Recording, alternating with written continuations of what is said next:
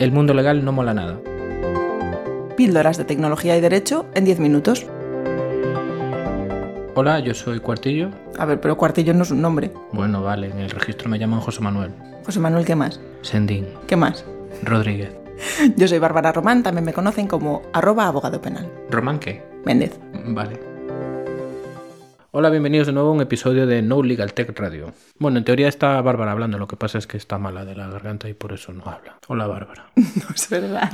Entonces, ¿por qué no hablas? Te estaba dando más margen a ti porque como dices que soy invasiva, Me está dando un porcentaje del capítulo. En fin. Bueno, ¿de qué vamos a hablar hoy? eso. Déjate de rollos. Eso. No, este, este episodio es para ti. Hoy vamos a hablar de las posibilidades de negocio del software libre. Sí, como ya habíamos hablado en el capítulo 1, el software libre es aquel que está sujeto a las cuatro libertades, que no os vamos a repetir porque ya podéis escuchar el capítulo 1 para conocerlas. Y esas cuatro libertades no están reñidas con el uso comercial. ¿A qué te refieres? Pues me refiero a que puedes hacer negocio a- aunque trabajes con software libre. Mm, bueno, No, bueno, no, sí que puedes. sí, yo no me lo creo. Me vas a tener que explicar eso, ¿eh? Sí, porque como tú no conoces a Igalia,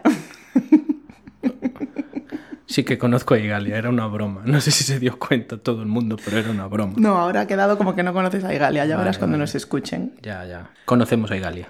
Bueno, a ver, pregunta de examen. ¿Para qué están creadas las libertades? Como siempre digo, antes de decir algo, digo, bueno, pues las libertades están creadas para proteger los derechos de autor. A pesar de lo que suele decir la gente de que las libertades lo que hacen es fastidiar y que se pueda copiar y se puede mal utilizar los derechos de autor y las obras creadas, en realidad la filosofía, aquí tal y como está reflejada, es al revés, es para garantizar los derechos de los autores. Otra cosa distinta es que el autor decida o tenga un total control de lo que quiere que se haga con su software. En este caso, él quiere permitir que se pueda usar como, quien, qui- eh, como se quiera, que se pueda distribuir, que se pueda modificar, que se pueda estudiar. Son cosas diferentes, pero se protege el deseo del autor.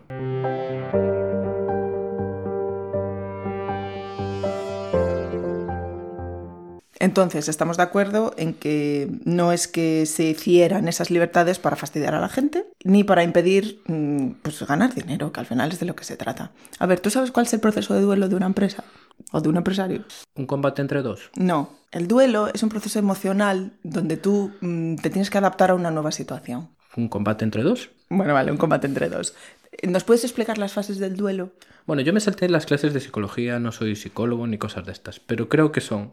Al principio lo niegas, como todo en esta vida. Yo tengo todo estupendo y bajo control. Claro, que el equivalente en un empresario sería no necesito un sistema operativo de software libre. Vale, después te das cuenta cuando entras en tu ordenador y quieres hacer algo y dices, joder, no. Y Sí. entonces te das cuenta de que sí que lo necesitas. Que el equivalente en el, en el mundo de la empresa sería un mierda, necesito un sistema operativo y tengo que pagarlo. La... tercera fase es la Ay, negociación. la negociación, sí. La Cuéntanos lo del señor de la moneda. El señor de la moneda. Eso es una. Yo llamo al señor de la moneda cuando intentas eh, hacer las cosas de la manera más económicamente posible. Es decir, cumplir tus necesidades gastando lo menos posible. Sí, esto es cuando el señor empresario de repente dice, bueno, no voy a pagar tampoco tanto dinero por el software ni por el sistema operativo, porque a ver, el sistema operativo no es nada, no, no me da nada, no hace nada y ¿para qué me voy a gastar la pasta? Y empieza a negociar. Claro, y entras en Google y lo primero que ves es Windows y dices, ¡buah! 150 euros una licencia, estamos locos. Después te das cuenta, ya cabreado, de que puedes conseguir eso mismo gratis.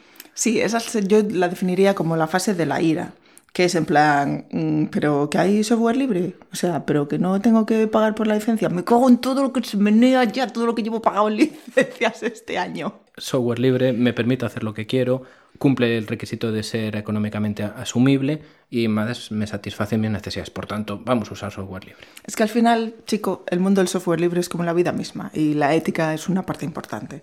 Entonces, el empresario que pasa por este proceso de, de- de duelo de- del software, al final se acaba encontrando con dos situaciones clave. La primera es que no quiere pagar por el software. Entonces lo piratea, ¿no? Sí, tiene la tentación, pero como todos los empresarios, este señor sabe que no se pueden piratear los software, porque los software tienen una serie de derechos y de licencias, y si te las pasas por el forro estás cometiendo, pues en el peor de los casos, un delito y en el mejor de los casos una infracción contra los derechos de propiedad intelectual. Va, pero seguro que no te pasa nada. Claro, seguro que no, como la última empresa que salió en, en prensa que tuvo que pagar 285.000 euros de multa por estar utilizando en dos ordenadores licencias compartidas. Casi nada. Es un problema cuando es un coste tan elevado si quieres tener 20 equipos con 20 licencias. Ya, ¿sabes cómo te puedes ahorrar esa sanción? ¿Cómo? pagándole a consultores expertos y profesionales para que te digan si lo estás haciendo bien o lo estás haciendo mal. Pero bueno, esto ya es, lo dejamos para otro día.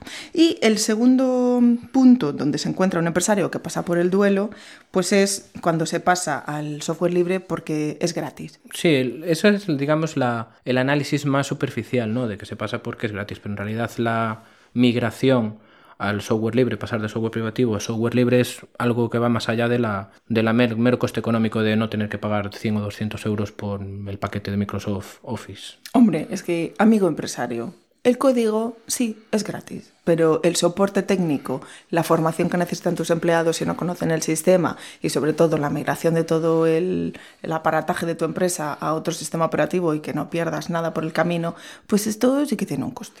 Claro, pero en el fondo te, te va a compensar porque eh, si tú estás usando software privativo, también tienes que dar, eh, tienes que tener una empresa o alguien que te haga el mantenimiento, el soporte, incluso tienes que dar la formación a tus empleados si quieres que saquen el máximo partido de las herramientas. Entonces, eso no es una excusa, porque evidentemente en software libre también hay empresas que se dedican a dar este soporte, a ayudarte en la migración y a que tus empleados saquen el máximo partido. La ventaja... ¿Y de esto va el segundo programa? Sí. Que todavía no hemos llegado. Oh. Eso es porque el productor no me dejó que cortas.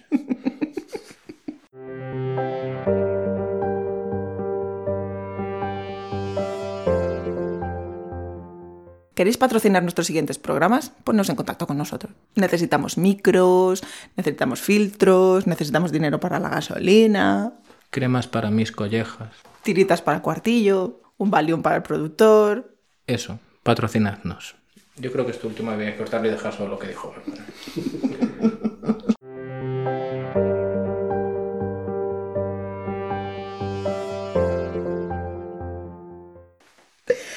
Esto va el segundo programa, de las empresas que se vuelven locas cuando descubren que hay un sistema de ofimática, sobre todo, que es el que usan todas, que es gratis y que quieren volcarse en, en, este nuevo mundo.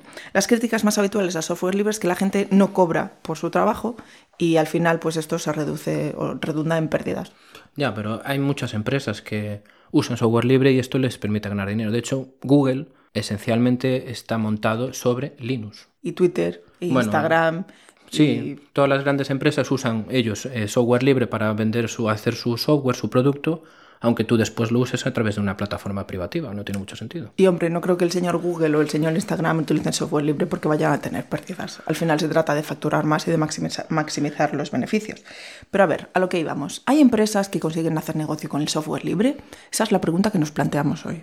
Sí, yo creo que sí, ¿no? Un ejemplo paradigmático en el ámbito del software libre y de GNU Linux es Red Hat. Red Hat es una plataforma en donde te cobran por bajarte la distribución, que es una distribución GNU Linux, pero ¿qué te ofrecen a cambio? Pues te dan soporte, te dan el mantenimiento, te dan ayudas, es decir, ellos se basan en que, vale, nosotros creamos un software libre, pero si quieres disfrutar de él, tienes que pagar, es una manera de negocio. Hombre, también tienes a la empresa LibreBits, que se dedica a temas de migración y de formación. Claro, tienes a los compañeros de Igalia. A lo que me refería antes, de que ellos te ayudan a que tus empleados le saquen el máximo partido a las herramientas. Incluso el WordPress, que tiene la función esta freemium. Sí, bueno, WordPress es, es open source, es decir, te enseñan el código pero no lo puedes tocar. Pero sí, se podría incluir dentro del catálogo amplio de software libre en ámbito empresarial.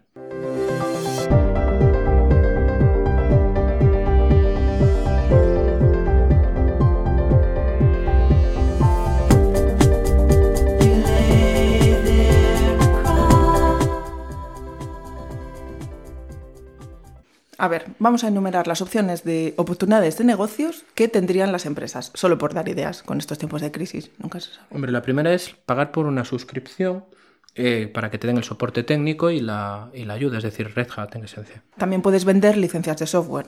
Sí, bueno, y lo, lo, que puedes hacer, que quizás sea el ámbito más utilizado, es la personalización de los programas. Es decir, tú te pones en contacto con una empresa de desarrolladores y ellos te hacen el programa a medida. También puedes hacer manuales, por ejemplo, para que tus trabajadores aprendan a manejar ese software o incluso la formación. Sí, como en todas las empresas, a través de la publicidad o ingresos indirectos con patrocinios, por ejemplo. Oh, que se lo digan a Mochila, toda la pasta que metió ahí Google. Claro, de hecho, el, el desarrollo de Mozilla se impulsó muchísimo a través de, que Google les puso el dinero. Y para programadores existen lo que se llaman los costes indirectos o los beneficios indirectos. Es decir, tú como programador tienes tu perfil en GitHub, por ejemplo, en cualquier otro repositorio y puedes mostrar todo el código que has liberado y que es de tu, de tu propia cosecha. Cuando yo quiera contratarte, probablemente lo que haga es consultar qué es, qué es lo que has hecho en los últimos días.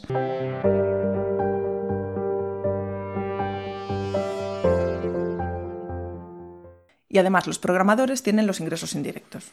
Sí, de hecho ahora si hablas con programadores y bueno, si estás metido un poco en el mundillo sabes que cuando hay las entrevistas hay una tendencia generalizada de que en vez de mirar tanto el currículum que tú le presentas, ellos lo que miran es, por ejemplo, el tipo de repositorio que tenga el programador, cuánto código ha liberado, qué es lo que ha aportado a la comunidad, las preguntas que hacen Stack Overflow. Sí, y de hecho mm, no vamos a dar nombres, pero en alguna de las charlas que hemos dado, algún programador se nos ha acercado y nos ha dicho, yo quería entrar a trabajar en empresa X que se dedica a software libre y como yo no libero el código que hago en el GitHub, pues no me dieron el trabajo. Y hay otros que dicen que, nos, que te contrataron o que te contactaron a través de ver en GitHub el, el repositorio que tiene. En fin, que existe todo un mundo por ahí por descubrir y que desde aquí os animamos a que lo hagáis. Sí, hay que liberar el código.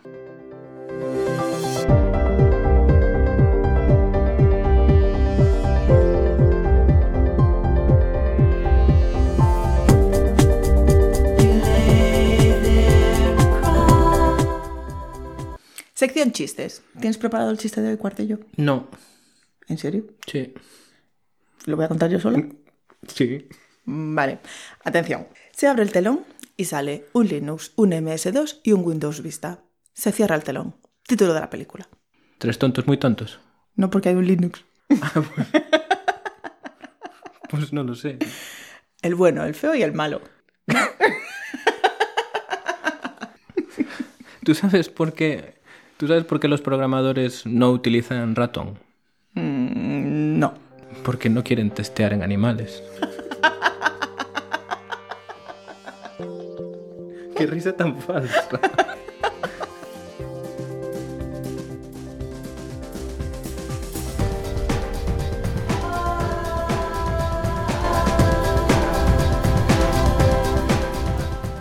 Consejito del día. Migración. ¿Qué es la migración? No es irse a Suiza. Estamos hablando. Esa es la emigración. Inmigración. A ver, ponte seria. Como venimos de la sección de chistes, es No, un poco vale, vale. Bueno, estamos hablando de migración cuando hablamos de pasar de estar utilizando software privativo a software libre, es decir, dejo de usar Microsoft Office y, por ejemplo, uso LibreOffice.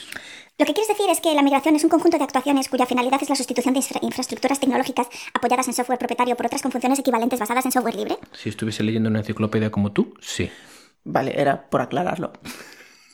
Es decir, dejad el software. Bueno, dejad. Nosotros os- Que os dejéis de tonterías de pagar software y que le paguéis a las empresas que hacen cosas por el software libre, hombre, ya. Sí, sí. Yo, de hecho, de- es que no lo iba a decir, pero bueno, voy a decir, estoy probando A lo loco. Triskel, que mola un montón. Hay que probar. A ver, mola un montón, pero tiene algunas limitaciones. Sí, bueno, bueno, no es una limitación, en realidad cumplen eh, la filosofía de software libre de manera estricta, que es que no se puede usar eh, nada que sea privativo. Bueno, yo os digo con mi Linux Mint 18 Sonia, que somos súper amigas y me funciona muy bien. Sí, si Linux Mint funciona muy bien. En realidad, todas las distribuciones GNU Linux están muy bien para uso normal, hogareño, profesional. Quise probar Triskel y ya está. Seguro que nuestros seguidores, a pesar de ser el programa número 2, ya se han dado cuenta de que te empeñas en decir GNU Linux, porque ahora Cuartillo se está volviendo de la secta de Stallman. No es una secta. Es una que- secta. Es que la publicidad hizo que todo el mundo diga solo Linux, cuando Linux es solo el kernel. El trabajo lo llevó Stallman. Bueno, pues nada. ¿Quieres que lea la definición de secta? A ver qué pone, si la podemos meter ahí. Sección RAE. Secta, del latín secta, doctrina religiosa o ideológica que se aparta de lo que se considera ortodoxo. Conjunto de seguidores de una secta. Comunidad cerrada que promueve o aparenta promover fines de carácter espiritual en la que los maestros ejercen un poder absoluto sobre los adeptos. Yo creo que encaja. ¿eh? No, no, porque nuestro guía nos deja la total libertad, que es la libertad cero, de hacer lo que queramos. Y os toca en algún sitio. ¿Le, le has dado ya el fin de la tarjeta? Pi. No me toca. No te toca. Me dejaría.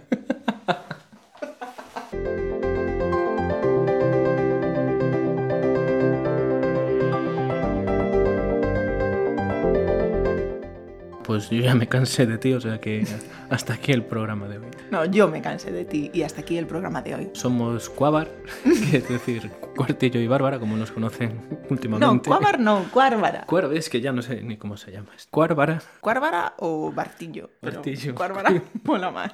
yo soy Cuartillo, ella es Bárbara. Y sobre todo le queremos dar las gracias a la paciencia infinita que tiene nuestro productor ejecutivo. Sí, bienvenido a nuestro mundo, Jorge Lama, no sabes dónde te has metido. Hasta luego. Chao. Os esperamos en nuestro siguiente programa y ya sabéis, si tenéis alguna consulta, alguna duda o queréis proponer algún tema, nos podéis escribir a nolegaltech.radio.gmail.com o poneros en contacto con nuestro Twitter arroba nolegaltech. Os aseguramos que no es un bot.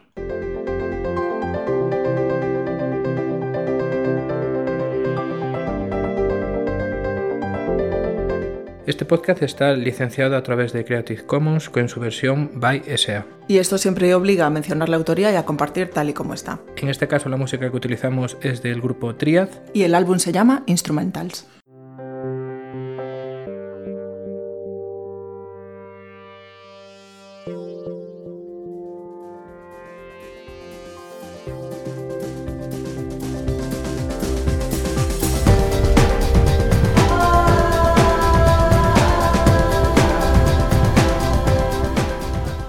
Tomas falsas. Esta es la sección del billete de 3 euros. Es una toma falsa. Es que no se entienden tus chistes. ¿En ¿Cómo que no se entienden mis chistes? Yo- Para, para una minoría selecta, sí. Joder, es que esto es O sea, lo humor inteligente. En tu secta sí, pero, ¿sabes? La gente que nos escucha, que no es de la secta, pues a lo mejor no entiende. El gurú ríe de los chistes.